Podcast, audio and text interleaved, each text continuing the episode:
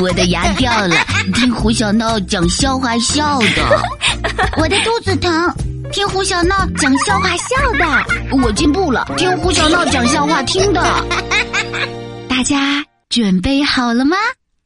嘘，胡小闹讲笑话，爆笑来袭啦！会讲笑话的胡小闹来啦！雷人答案。嘿，大家好啊！我是讲笑话最可乐，不讲笑话也可乐，连考试都很可乐的胡小闹。听到我说的话，你是不是非常怀疑呀？考试哪里可乐啦？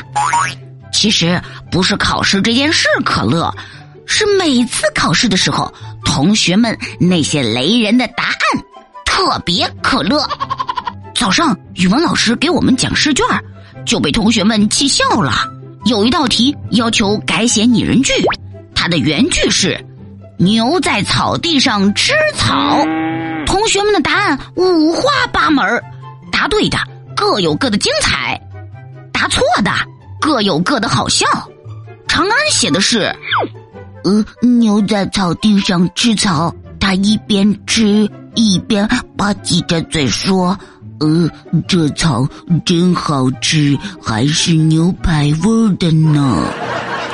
老师给的评语是：请问牛排味的草哪里有长？老师也想尝尝。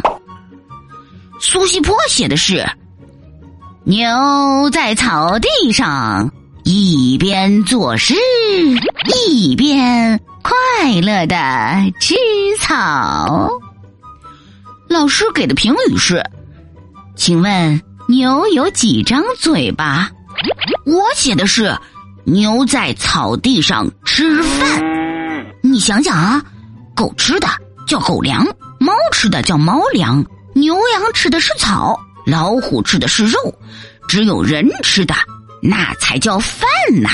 所以我写的拟人句肯定是最有创意的。但是语文老师。却并不这么认为，因为他给我的评语是：拟人并不等于让牛成精。到了下午讲数学试卷，那就更可乐了。卷子上有这样一道题：小明口袋里二百五十个棒棒糖，二百五十个棉花糖，二百五十块巧克力。今天。他吃了二十五个棒棒糖，二十五个棉花糖，二十五个巧克力。问：现在小明的口袋里有多少？嗯，苏西坡的答案是有钱。哎呦我的妈！他的理由很简单，没钱怎么能买那么多好吃的呢？长安的答案是呃有快乐。他的理由也很简单。呃，不管是棒棒糖、棉花糖还是巧克力，都是他们的快乐源泉呢。我的理由就更科学了，我写的是有糖尿病。你想想啊，一天吃那么多糖，不得糖尿病才怪呢。但是，呃，数学老师一点儿也不理解我们，竟然给我们仨的答案上都画了大红叉。简直太惨了！不过说起惨，长安和苏西坡倒是比我还要惨一点儿，因为有这样一道题，他们是这么回答的：问妈妈给小明买了一个新文具盒，文具盒标价二十元五角。如果你是小明，你认为妈妈应该如何付款呢？请替小明妈妈写出两种付款方式。苏西坡写的是：第一，扫一扫老板的二维码，然后输密码；第二，让老板扫自己的付款码，然后输密码。长安写的是：第一，从自己的钱包里拿钱，把钱给老板；第二。从小明爸爸钱包里拿钱，把钱给老板。